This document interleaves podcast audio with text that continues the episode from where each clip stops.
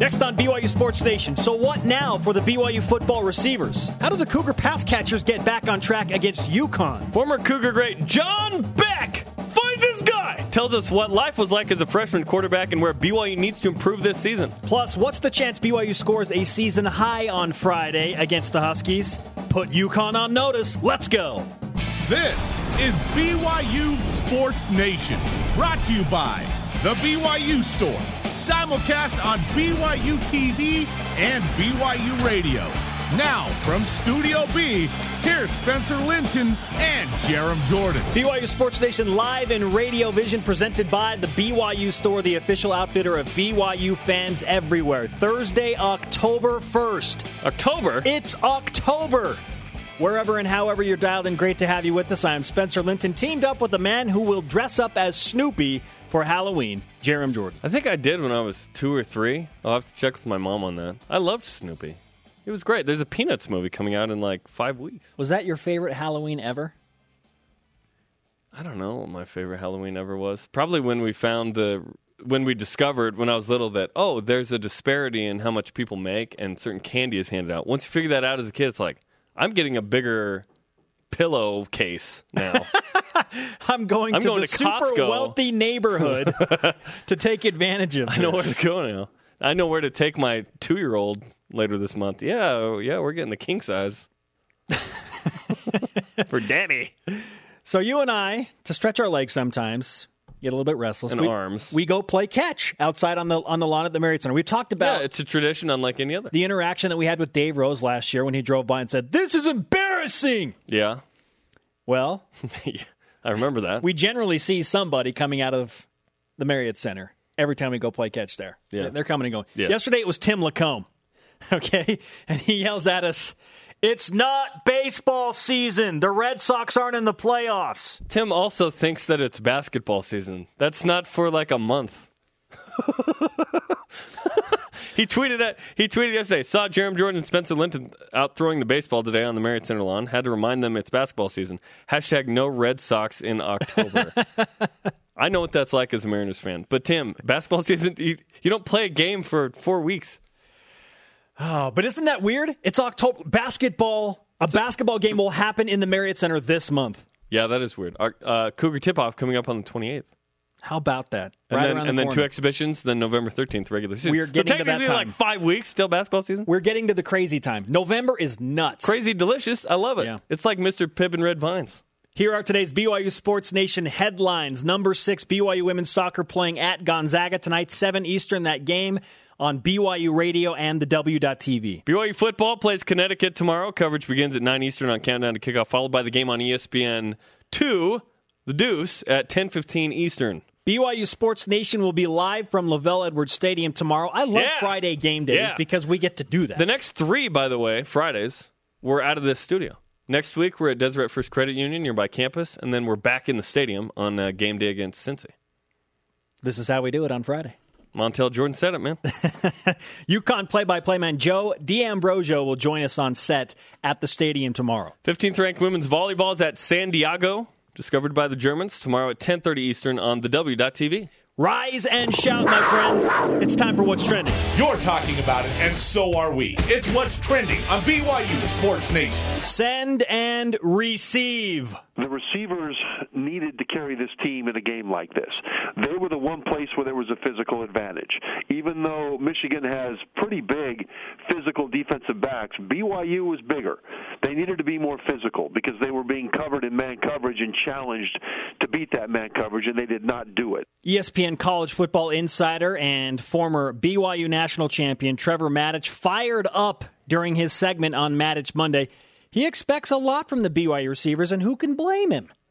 Size is what he pointed out as the biggest advantage. Now, until last Saturday's game, Jerem, BYU receivers had at least, at the least, met expectations. The standout group in fall camp had produced solid balance, big plays, highlight reel catches, and helped BYU to a national ranking after three weeks, even with the loss at UCLA. I thought they played well in all three games. Uh, Taysom Hill was throwing the ball extremely well against Nebraska before the injury, even after the injury in the third quarter. Tanner Mangum comes in, throws for 111, 42 yards of that, or the Hail Mary, whatever. That happened. BYU made a play. Mitch Matthews beasted that ball. He did what we all hoped he could do as a receiver, made an elite play. BYU won that game. Boise State, an 84 yarder, a 70 yarder, a 35 yarder. There were good, long pass plays from BYU. I, I thought that they played well. UCLA, to me, might have been BYU's best played game of the season, even though they lost by one. Uh, defensively, give up a lot of yards on the ground, but outside of that, I thought the BYU moved the ball on offense. I thought that the receivers were good. There were a ton of stuff underneath, hardly hardly anything intermediate and long. But Tanner Mangum was finding guys, and they were catching passes and moving the chains. There was an 11 yard drive, a 16 yard drive. Then came Michigan. No one showed up at Michigan. No one played well at Michigan. Johnny Linehan punted 11 times, maybe the only bright spot. Really, uh, Francis Bernard in garbage time, four carries for 30 yards. The receivers are the best position group on BYU's team. The best group of players, in my opinion, are the receivers. They need to help a brother out, specifically Brother Mangum, the freshman quarterback. And if these running backs in Hine and Brown can't go, and we hope they can Friday, but let's see, then these receivers need to pick up the slack. Think about this. In the Nebraska game and in the Boise State game, there were a combined three pass and receive plays that went for more yards in one play than BYU passed for in the entire game. That's wild. Against Michigan. And, and you think about total yards 105. I mean, you have an 85 yarder, a 70, a 35. 55 yards passing or receiving, however you want to specify it. There's this weird aberration, an anomaly, whatever you want to look at it like. And that brings us to today's Twitter question. What do you expect from the BYU wide receivers tomorrow? Use the hashtag BYUSN. Keep the tweets coming. After 55 yards receiving as a receiver corps against Michigan, what do you expect from BYU tomorrow? 56 plus. 100% chance BYU goes 56 plus tomorrow I'll receiving. I'll answer this right now. I expect BYU to throw for at least 250.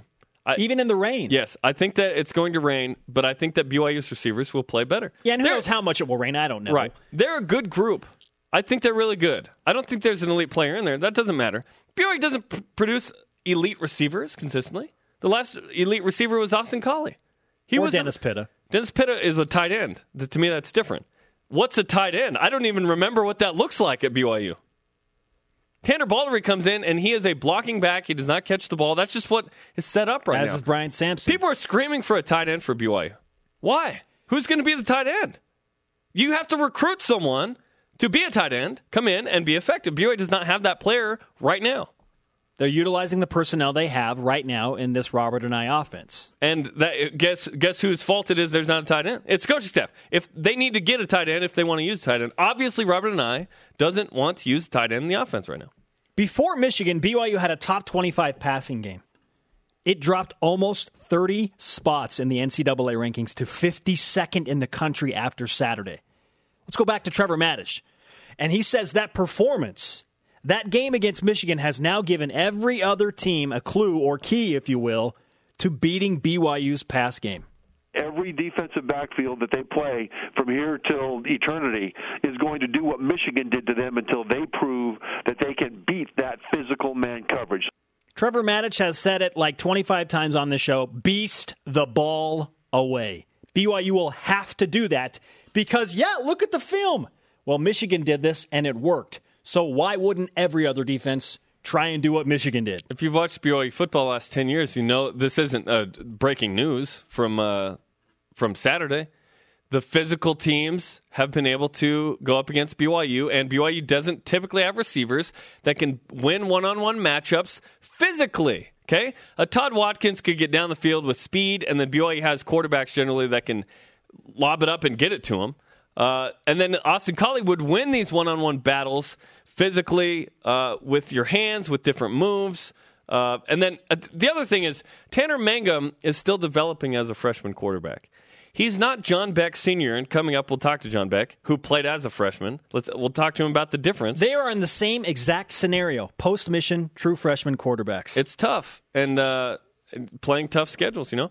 There will come a time where Tanner Mangum will have more confidence and uh, comfortability in the pocket to where he'll throw more of these timing routes. Okay, he threw them well against UCLA, But against Michigan, nothing was there. He's eating the ball, a little more flushed uh, and panicked in the pocket. That comes that comes with more experience. Tanner Mangum will get better at this, but he's got a good group of receivers, and I say lean on these dudes. And these guys have been called out this week. Absolutely, I bet they're they have. ticked.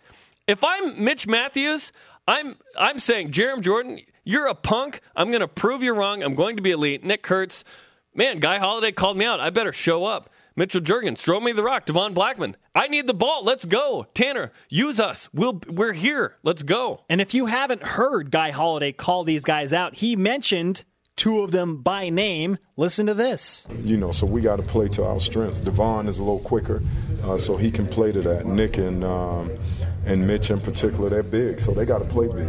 You know, you can't be uh, uh, six six and play five eleven. That that doesn't work. So we got to play to our strengths, and, and we'll get that done. There's a lot there. The call has been issued by Guy Holliday and to Nick Kurtz and Mitch Matthews in particular. Many of you have heard it. Many of you have seen it on social media. You can't be six six and play like you're 5'11. And there's aggression there. That's what we're talking about. Trevor Matich, the soundbite we played a moment ago. Beast the ball, attack the ball. Beast of- yes, and uh, people people continue to harp on this. Man, we have these tall receivers. Why don't we throw it up to them? I don't know. That just been hasn't been part of the the deal right now. But when the ball's in the air, go attack it. BYU's not throwing fades to these guys very much. Um, should they? I don't know. That's up to Robert Anae. How can you best use the size?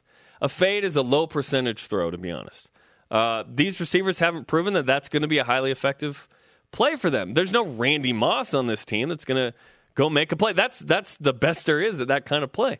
But physically, when the ball's in the air, go get it. Devon Blackmon made the only good catch in the Michigan game. It was off a tip, made a nice play, got Pass a that first probably down. should have been intercepted. Yes, and that was, that was poorly played by that Michigan defender. But now, now comes uh, you know Connecticut comes to town. Pair of good safeties had a first round cornerback get drafted last year to the Cowboys, the broad jump champ of the world. This test is not the same as the others. Yet BYU should play well in this game. I don't even care if it rains. I don't care if BYU runs the ball a lot. These receivers have been called out. To me, they're a very good group. They played really well in three of the four games. So I think that they'll have a good game uh, Friday. Let's compare and contrast where the receivers are after four games this year compared to where BYU was with the receivers last year, specifically with the leader of that group, Mitch Matthews. And that brings us to our stat of the day. It's the BYU Sports Nation stat of the day. Mitch Matthews has more catches, yards, and touchdowns through four games this year than last year. Specifically, two more catches, 55 yards, and a touchdown, 2.5 yards more per catch. Now, the now you probably wonder, okay, Hail Mary, what does that play into it? The Hail Mary was a play that happened. I count that. That was a tremendous play, play of the year thus far. If you take away the play Hail Mary, just for a reference, one more catch for 13 yards, same amount of touchdowns. So Mitch has Mitch has improved. I think he's capable of more. I think he's a good receiver. I don't agree with you with the whole elite thing, but I think that he's whatever the step below that is, he can be at that level. What is the step below elite? I don't know. I'm not going to spend time to define that right now. What do you expect from Mitch Matthews and the BYU wide receivers tomorrow? That's our Twitter question. Let's get some tweets in. It's wintertime. At Jones AP5. Hashtag AP? elite or not elite. These guys gotta beast the ball. He references Trevor Matich. And make catches. At least try to be elite. Now here's here's the thing with the beasting the ball and that, all that. Take into account there'll be some interceptions if this is the case. If you're going to be aggressive and use these guys, and if Adam Hine and Algernon Brown can't go, I, would you rather lean on uh, Francis Bernard and Riley Burt, or would you rather throw the ball to these receivers? That's the dumbest question I've ever put out there. Obviously the receivers. Use the hashtag BYUSN. Join our conversation at BYU Sports Nation. Up next, John Beck. What advice would he give to Tanner Mangum? They were in the same exact scenario. Finds his gut. BYU Sports Nation presented by the BYU Store, the official outfitter of BYU fans everywhere. Simulcast on BYU Radio, moving pictures on BYU TV. Conversation happening right now on Twitter. Follow us at BYU Sports Nation and use the hashtag BYUSN. Treat yourself tomorrow night, 9 Eastern Time. Watch Countdown to Kickoff. BYU and Connecticut on ESPN2 right after our pregame show called Countdown to Kickoff. We will show you BYU warm up live.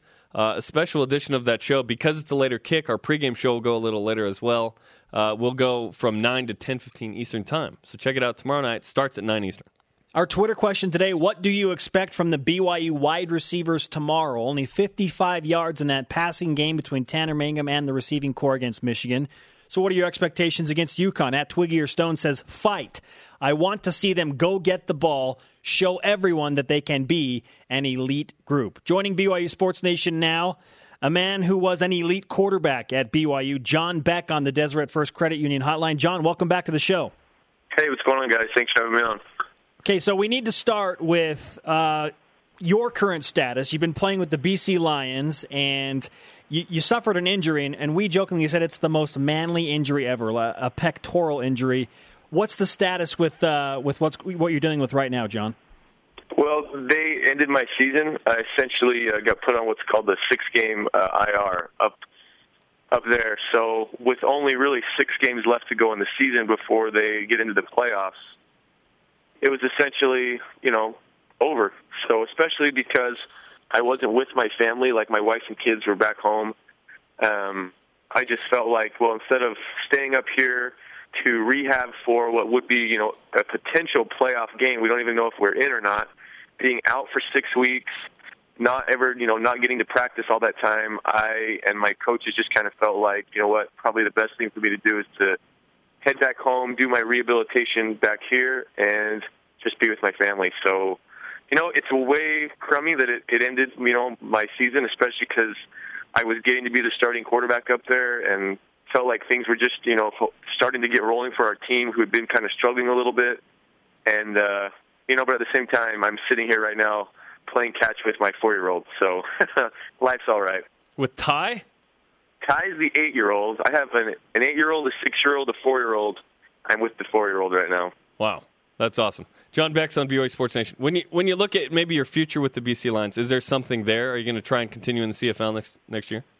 No, I uh, I'm done. It's time to time to just move on. I have a lot of uh, exciting things uh, outside of football, yet still connected to football, that have been kind of going on the last three years during my off seasons, and uh, you know, to be quite honest as well, it was getting harder for me to be away from my wife and kids. I'm definitely a person that loves being around his family, and the sacrifices that I was having to make to play in Canada, they were just getting to be really, really hard. And you know, my dream was the NFL, and I experienced the NFL. It didn't go like I wanted, and a part of me just wanted to keep playing football because I just felt like I always landed in these weird situations, and I just wanted to kind of finish off having fun playing ball. And I was able to go up there and be in a situation where I played for the game. Like there wasn't a there's no other reason to to go up to Canada other than I just like playing football and I like practicing and preparing. And the other thing that was fun was Austin Collie and I got to be roommates this last year. Yeah, we were roommates every, like every game on the road when our families went home for school. Austin and I lived together, and that was pretty cool to have a teammate from 11 years ago be my teammate again, and to have our NFL experiences and all the experience we've had since then and every day when we drove home from practice, we just talked ball, talked philosophical things offensively, talked about our team. And it was just neat to kind of have a life experience with somebody at a young age, leave them, have more football experiences, and then come back and be with them again and kind of see how we each grew up and we have our families. It was a lot of fun. So, just to put a bow on this, are, are you saying you're retiring from football? Well, I'm not retiring from football because I definitely want to play in some flag football leagues. listen, I the the love of football will never leave me, and and I it took me a long time. I always had this mentality like as long as I want to play football, I will play football. And I when I came off my mission, I looked at guys that had played till they were 40, 41 years old and I said that is what I will be and I will do everything I possibly can from a work standpoint, a sacrifice standpoint to be that guy. But in all reality, the sacrifices that you have to make to play that long, especially if you're not in a situation where you've established yourself with the franchise, or you you've been a starting quarterback that's played in 30, 40 games, and you know that when a team brings you in, it's to be their backup or to compete for the starting job. the situations that I was in later in my career were opportunities to try to get back into the NFL or try to hang on to playing football. And so it took me a little while to realize, you know what, I could sit here and keep dragging this on and keep trying to play ball, but you know, it's it's hard on your family, it's hard on your kids, and I can find other ways. I really enjoy like playing catch with my kids. I mean, I just uh, yesterday I played a street football game with my six year old, just me and him, and we played for 30 minutes. And you know what? It got a little bit of my football fix. So I know I'll find ways to still enjoy the game. But I'm I'm still one of those guys that's going to be looking for a squad to put together for a flag football tournament here there. John Beck with us on BYU Sports Nation. We're always looking for an intramural flag football quarterback up here, John. So we'll just put that out there. You let us know well, if you're interested. Bring me up and then put me part of the pregame show, and we can make it work. Okay. Well, now you bring up an interesting point, John. You're a talented guy. You're very well spoken, and you and I have had some offline discussions about potential. You could do media. You could do coaching. There, you're you are a guy that is is multi talented. So, what is it that you want to pursue uh, surrounding football now that your playing career is over? Well, I really enjoy the stuff that I've been doing with Tom House in LA. Um, the opportunity to work with professional and collegiate quarterbacks has been a lot of fun, and I really enjoy also working with the younger guys. We get a lot of high school kids from across the country or the LA Orange County area that come to us, and I really enjoy working with the quarterbacks. It's just it's a position that since I was seven years old and I started going to stake centers, sitting with my dad watching Ty Detmer play. That's all I. I just I had to be the quarterback, and you know it's a journey. It's a roller coaster of ups and downs. You have to deal with so many situations.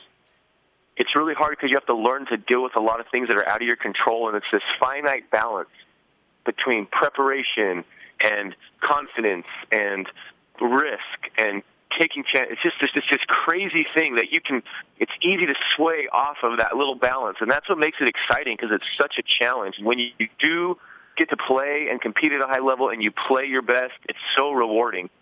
And yet the lows, they're really hard to deal with. But there's that there's that thing when you're in that low that there's that fight within you, and I just I love that fight to like climb back and to like try to bounce back, and then I'm like that pursuit of being the best you can be and I think there's no position in sports like the quarterback position because it's so demanding. So I really enjoyed all of the aspects that I've been able to be a part of with Tom, the to the training side of things, the mental side of things, all of that stuff. So uh, that's kind of my direction I'm going. I'm I'm working on getting a master's degree right now in sports performance and conditioning. I have desires to go get another one in sports psychology and just kind of to see the way that Tom has mentored the people that he brings in, the athletes he brings in.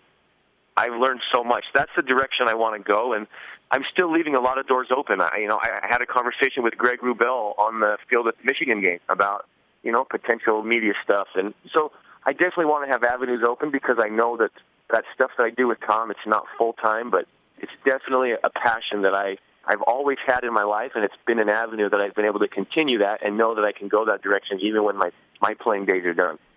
Well, if you visit Provo, let's get you on the pregame show at least. You know what I'm saying? Yeah, man, I'd love to do it. I even, you know, it's funny this morning when I knew I had this interview, I was like, you know what? I, I wonder if these guys would be interested in like a breakdown of the opponent, so the so the fans can kind of know like exactly what we're up against once they do, like what the defense is doing scheme wise, what what they're trying to have BYU play into, and what we need to do to attack them. Uh, that's a yes, John. so, are you ready with Connecticut information? Hey, if you guys can find a way to give me some UConn tape, I I enjoy sitting in front of a TV breaking down film. It's something I really like. So we'll have to talk about this when the show gets like as soon as we get off the air or something, or later on today. Uh, let's talk about Michigan. You were there uh, at the big house, obviously uh, on the field, and had that view. But, but one, what was that experience like at the big house? And then two, what did you see in the game?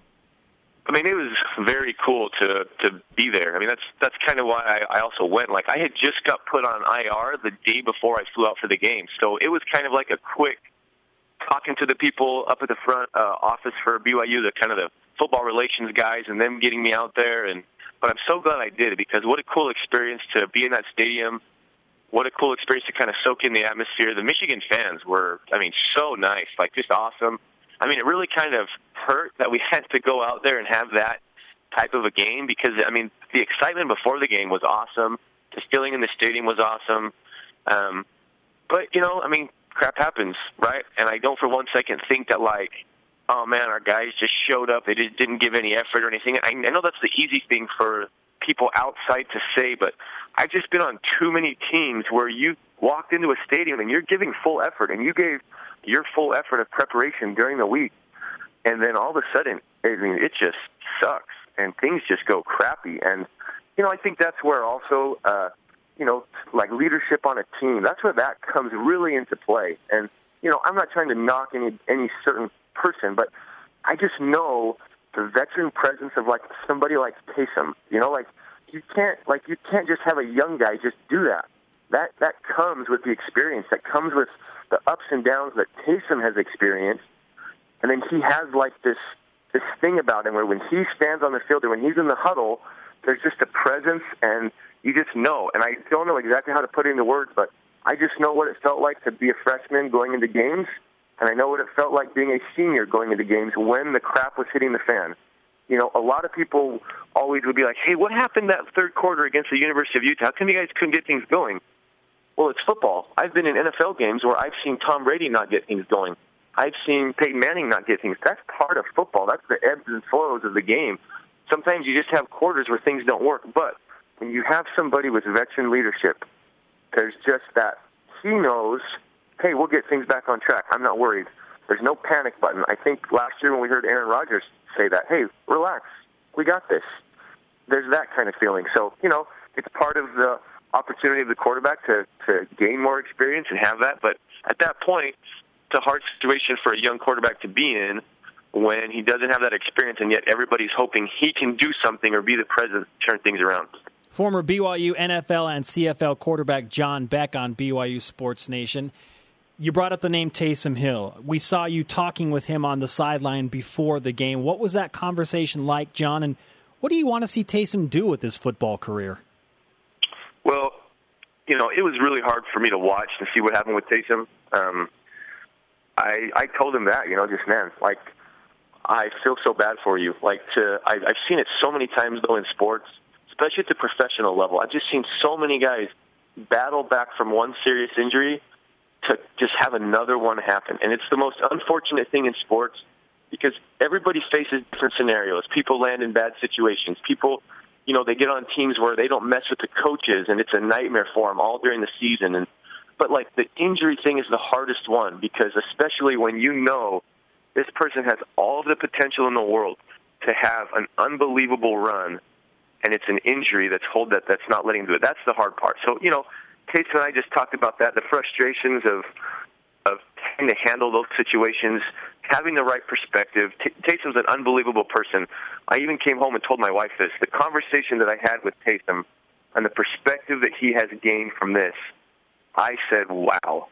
Like, here I am, 34 years old, and I mean, I'm working on holding onto that same perspective just because of some of the things that I've been through in football. And here's this young man, still a senior in college, and I was wowed by the perspective that he had, the way that he was handling it. It was still hard for him, but you know he has a great head on his shoulders. And we talked about a lot of things. We talked about football. We talked about life outside of football. We talked about pursuing things even after you've gone gone through so much adversity and kind of the risk involved because there's no guarantee that you're going to have the magical ending to a story. I've I've experienced this a number of times where you feel like I've been through adversity. There's got to be something right around the corner to make all of this come full circle and end with something fantastic.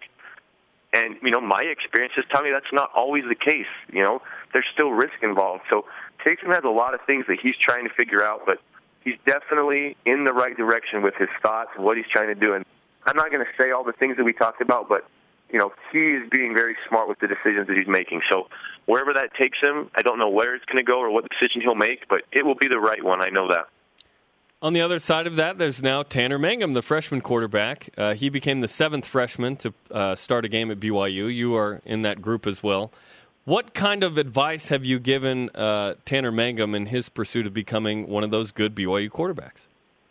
You know, Tanner and I, I really haven't communicated a, a, like a whole lot. I mean, really, I just can't remember what game it was. A friend of mine was friends with his brother, and was like, "Hey, you should send Tanner text." I'm like, "Yeah, I should." I just you know text him a little friendly thing, and we joked around about the number 12 and you know how he's trying to do a good job of playing the number 12, and I said, "Well, you're doing a great job," and you know just kind of that little thing. And I said it on an interview I did uh, with Criddle about wanting. I, I really wanted to just like honestly just put my arm on his shoulder pad and just kind of smile after the Michigan game and say, "Listen, dude, this is only going to make you better," um, because that's the truth of it. Um, you know, I, I think Tanner as a player is way further ahead of where I was as a freshman in his understanding of things and in his experience level. But I do know what it feels like when you have been out of football for that long. You've been out of the pocket.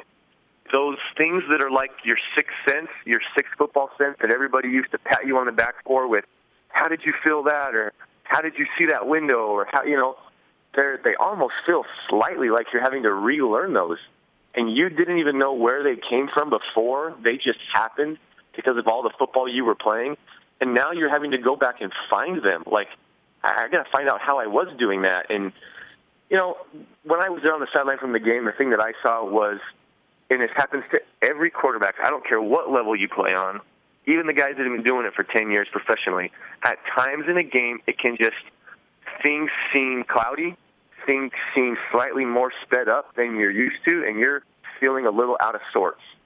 And, you know, I'm sure that he was feeling that. I felt that. There's times where you feel like you understand what's going on. There's times when you feel like you don't really understand what's going on. You're having to relearn so much of football. And, you know, I thought Michigan, the game plan that they had, from what I've seen the other teams do against BYU, when Tanner was on the field. And what I saw Michigan do, I thought they were very intelligent with the game plan that they had because I really think that Coach Harbaugh had an impact on it because he played quarterback and he knows here's what you do when you got a young quarterback. Here's the way you play him. And this is what's going to be the hardest thing for him to do. You know, UCLA didn't always do that. They had a, a different approach based off of a small sample size, and they were not going to let the big passing plays and scrambling out of the pocket get them. So they made sure we're going to make him slowly move the ball down the field and move the chains, getting first downs. And there were times that we were able to do that. But Michigan had a different approach. We were going to put pressure on, and we were going to get in the face of his receivers, and we're going to make it difficult for them to get open and difficult for that quarterback to stand in the pocket and make a play. And it is. I don't care who you are. When you can get that type of pressure on the quarterback and he doesn't have guys creating enough separation, it's hard. As we try and spin this forward and look at BYU uh, taking on UConn on Friday night, John, where would you start? I mean, we've seen the highest of highs, the Hail Mary at Nebraska, the improbable ending against Boise State, good game against UCLA and a tough one point loss, and then this aberration against Michigan. So, so where is BYU, and what do you want to see from them starting against UConn? Well, obviously we know that they're competitive people by nature, so they're going to come out wanting to prove something. Um, this was a team that had very high expectations heading into the season, and I know that everybody wants to say, well, once they can't make the big bowl, oh man, they're not in the conference, they got nothing to play for. You know, I think from an outside perspective that may be what they're thinking, but from a competitor, when you put the helmet on and you step out on the football field, you're trying to win every single game, regardless of what that game's for. So Obviously, Connecticut is not probably going to be the same caliber of opponent, but I would bet you that they're going to try to match a lot of the things that Michigan did. Now, from a from a standpoint of personnel, they may not have the same personnel. Uh, when I was standing on the sideline, Michigan had a cornerback that I said, uh, "Who's I standing by?" Brian Keel, and I was like, "Golly, like this is like an NFL looking DB, even big for the NFL standards. Like he looks like somebody the Seattle Seahawks would want to go after." They had some guys. We might say, how come our big guys couldn't get open? Well, they had some big guys that were manning them up pretty good. So I would say UConn is probably going to go out and try to do some of the things they saw Michigan do if their personnel can handle it. You cannot ask somebody that's not capable of the job to do that job. They still are going to play to their strengths. So that's why you have to say, okay, well, what has Connecticut done in their past four games that has given them opportunities for victory or that has slowed down the opponent from a defensive standpoint? So all of those things are going to come into play, but I think especially coming back to LaVell Edwards Stadium, the last time they were there, they had a miraculous finish. Coming off of a loss, they still have a lot to prove. There's a stretch of the season where they probably feel like we can win out. Uh, and that mentality, I think, will carry them into this game. John, great stuff. Always nice to talk to you. We appreciate the insight into uh, your football career and what you're pursuing, and a look at the, the BYU quarterbacks. We will be in contact very, very soon. All right, sounds good, guys. John Beck on the Deseret First Credit Union Hotline. Deseret First, your values, your timeline, your financial future. There was a lot there. Wow. Uh, I didn't realize he was uh, done with pro football. Um, I thought maybe there'd be a little more there, but it sounds like he's retiring uh, from pro football. Wants to play flag football. We're in need of a flag football quarterback. That would be kind of nice. We could get Johnny Harline maybe on the team too. We'll see what happens. And then his optimism about where BYU goes from here uh, wa- was enlightening. That guy can do anything he wants to do. He can beat Utah. And he did. Up next on BYU Sports Nation, what's the chance the Cougars score a season high against UConn? BYU Sports Nation brought to you in part by the Cougar Club, supporting BYU's 623 student athletes. Welcome to the club. Saturday morning, we are live at 11 a.m. Eastern Time, 9 a.m. Mountain Time for what we call a countdown to conference. It's the hour before LDS General Conference, a special Saturday edition of BYU Sports Nation, recapping the Connecticut game. Check it out 11 a.m. Eastern Time this Saturday. We just talked to John Beck, former BYU quarterback, guy who played in the NFL and now CFL. He says his football career is over. They put him on the six week injured reserve list and essentially ended his to go, season. so- And he said, "You know what? I it's it's time for me to be done."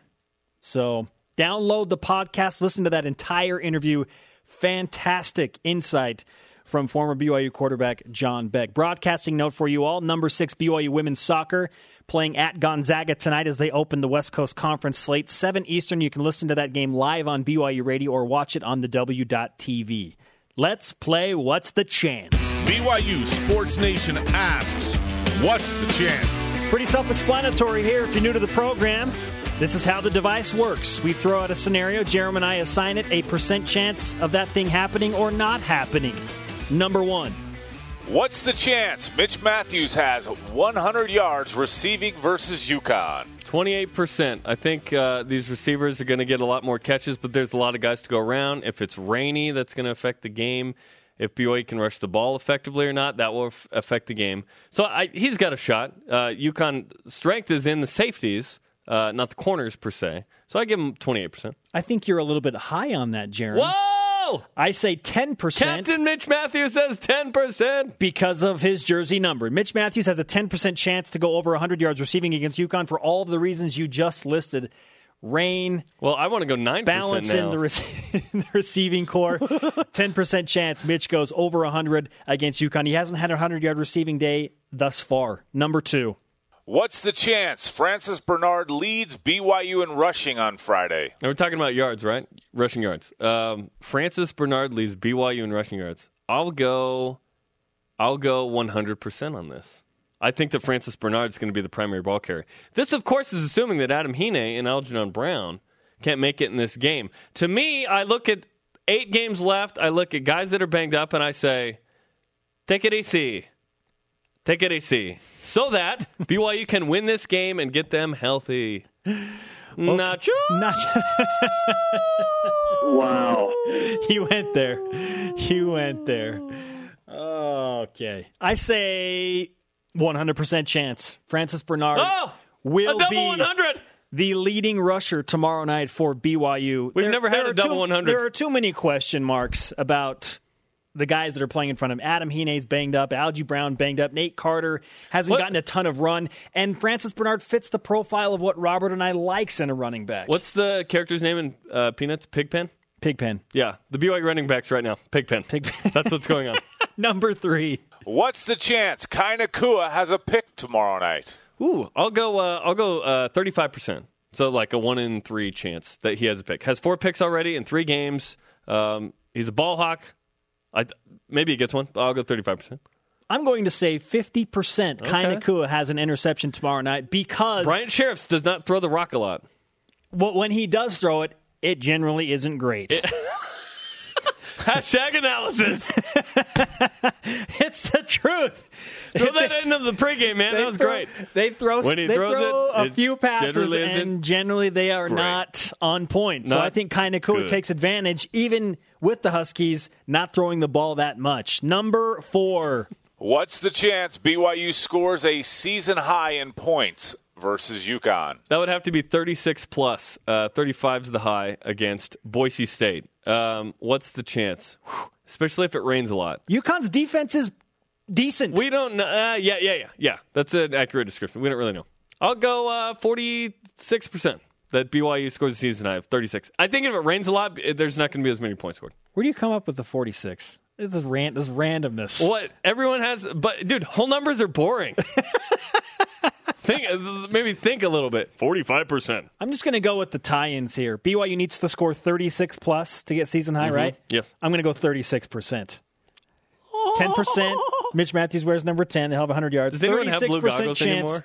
that BYU goes 36 plus. Why is that? You, you're wearing the blue goggles today with your higher percentages. Hundred percent. What do you expect from the BYU wide receivers tomorrow? At Ryan Frieden says some good run blocking because Frieden. BYU is going to try and pound the rock in the rain. Wouldn't be surprised. It's Fraden. That's one of my old roommates. Frieden, I- I've Yeah. done that twice now. Yeah. With the generous support of the Cougar Club, BYU's 623 student athletes are role models, leaders, graduates, and champions. Be willing to help them succeed with your donation and welcome to the club. Up next, a young lady who I am 99.9% sure can play golf better than you. Kendra Dalton joins us on the show. Why isn't it hundred? Hmm.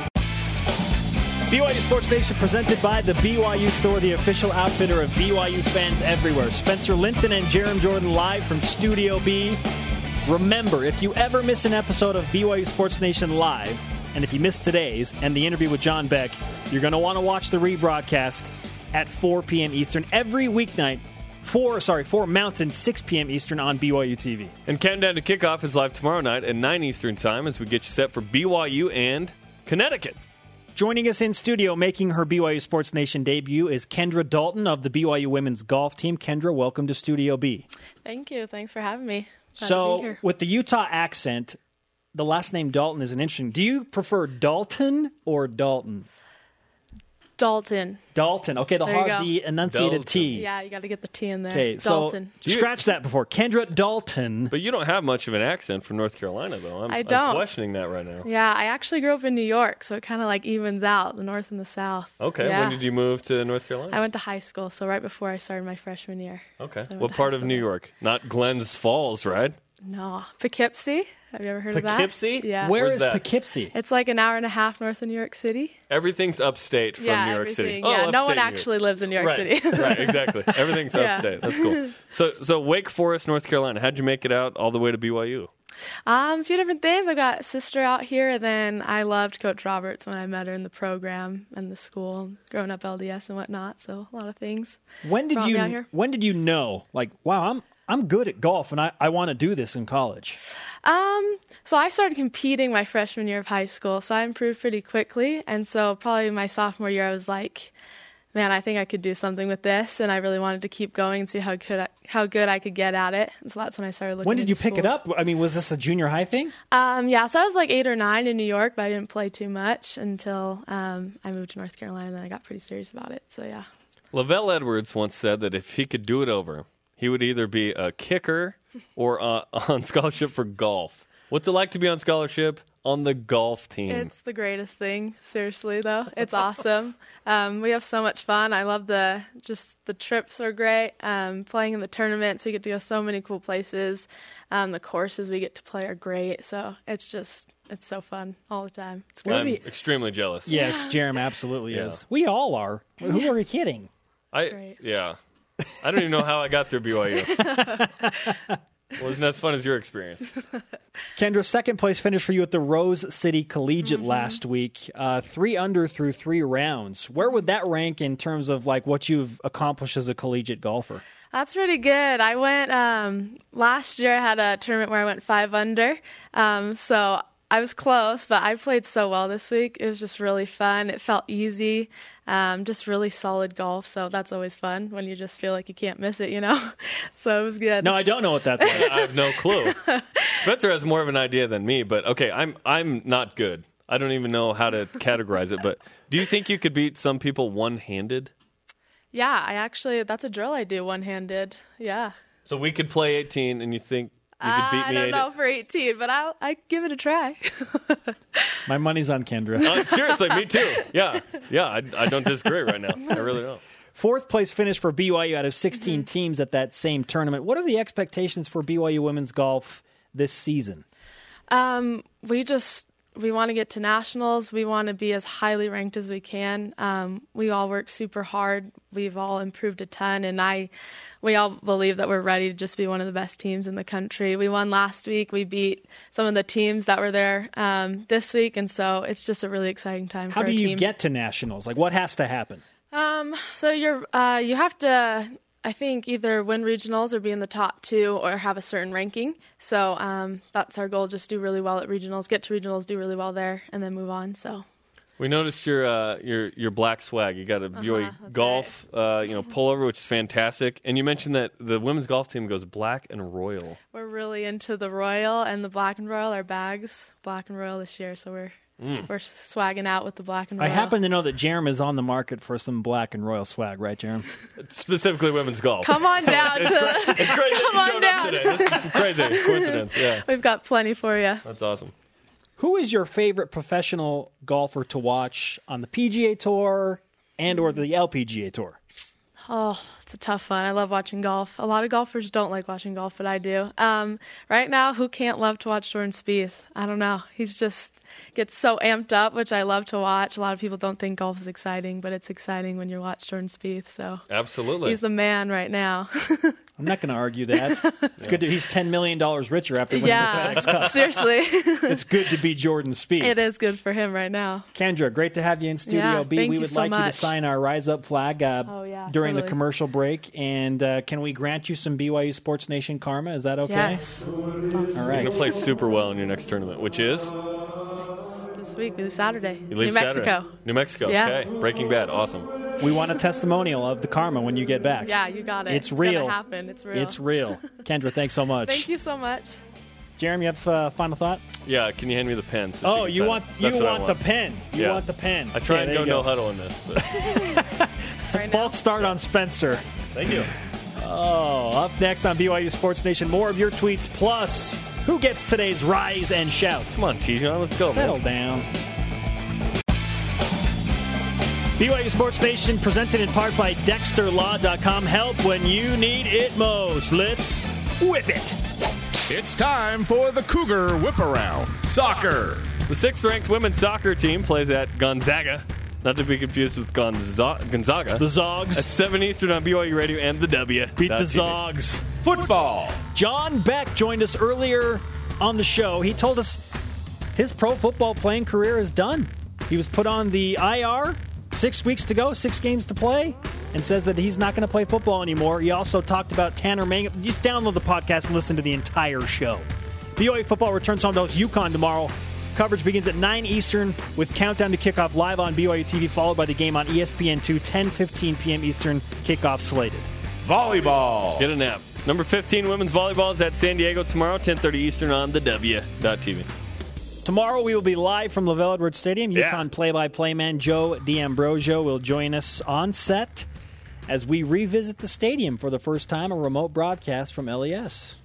I can't wait to get back in there. Let's move on from Michigan and do something else. Let's play somebody else. Let's experience something else. Erase, erase that taste. Let's flush that down as fast as possible, man. Today's Rise and Shout brought to you by Dexter and Dexter Help when you need it most. DexterLaw.com. I want to give it to John Beck, Jeremy. John Beck, put it in your books. Mountain West Conference Player of the Year. Apparently he's going to go get I a miss James Masters a and little then perhaps another Masters. He's working with Tom House, you know, a quarterbacks coach down in the Southern California area. He could be a broadcaster. Uh, John Beck can do basically anything he wants right now, whether it's in the media or with football coaching or something like that. He's the man. When you go 11 and 2 and you beat Utah on a Beck to Harline, you better not pay for a single meal in Provo ever again. You know what I'm saying? yeah, I Ever. Do, I do know what you're saying, and it's not against NCAA that guy regulations. should be able to walk in wherever he wants. Meal on us. What do you expect from the BYU wide receivers tomorrow? Let's get some of your tweets in. You've got tweets. At H Westover, I want the receivers to be as hungry for the ball as the O line is hungry for a buffet. Hashtag Go Cougars. That's pretty hungry. That's pr- that's really hungry. Hopefully that's the case. Our elite tweet of the day from at He-Man underscore Hyde. He-Man. Guy Holliday is what I want to strap to strap some pads on and take the game in hand. Hashtag you know he could. Dude, I love He-Man. He-Man's the best. Thanks to John Beck, Kendra Dalton, and everyone on our crew. The conversation continues 24 7 on Twitter using the hashtag BYUSN. Our show on demand on BYUSN.com, the audio podcast on iTunes and the TuneIn app. For Jarom, I am Spencer. Shout out to Wayland Hickman. BYU Sports Station will get back to work tomorrow at noon Eastern live from LaVell Edwards Stadium on game day. From the power of Grayskull, He Man. we'll see you tomorrow.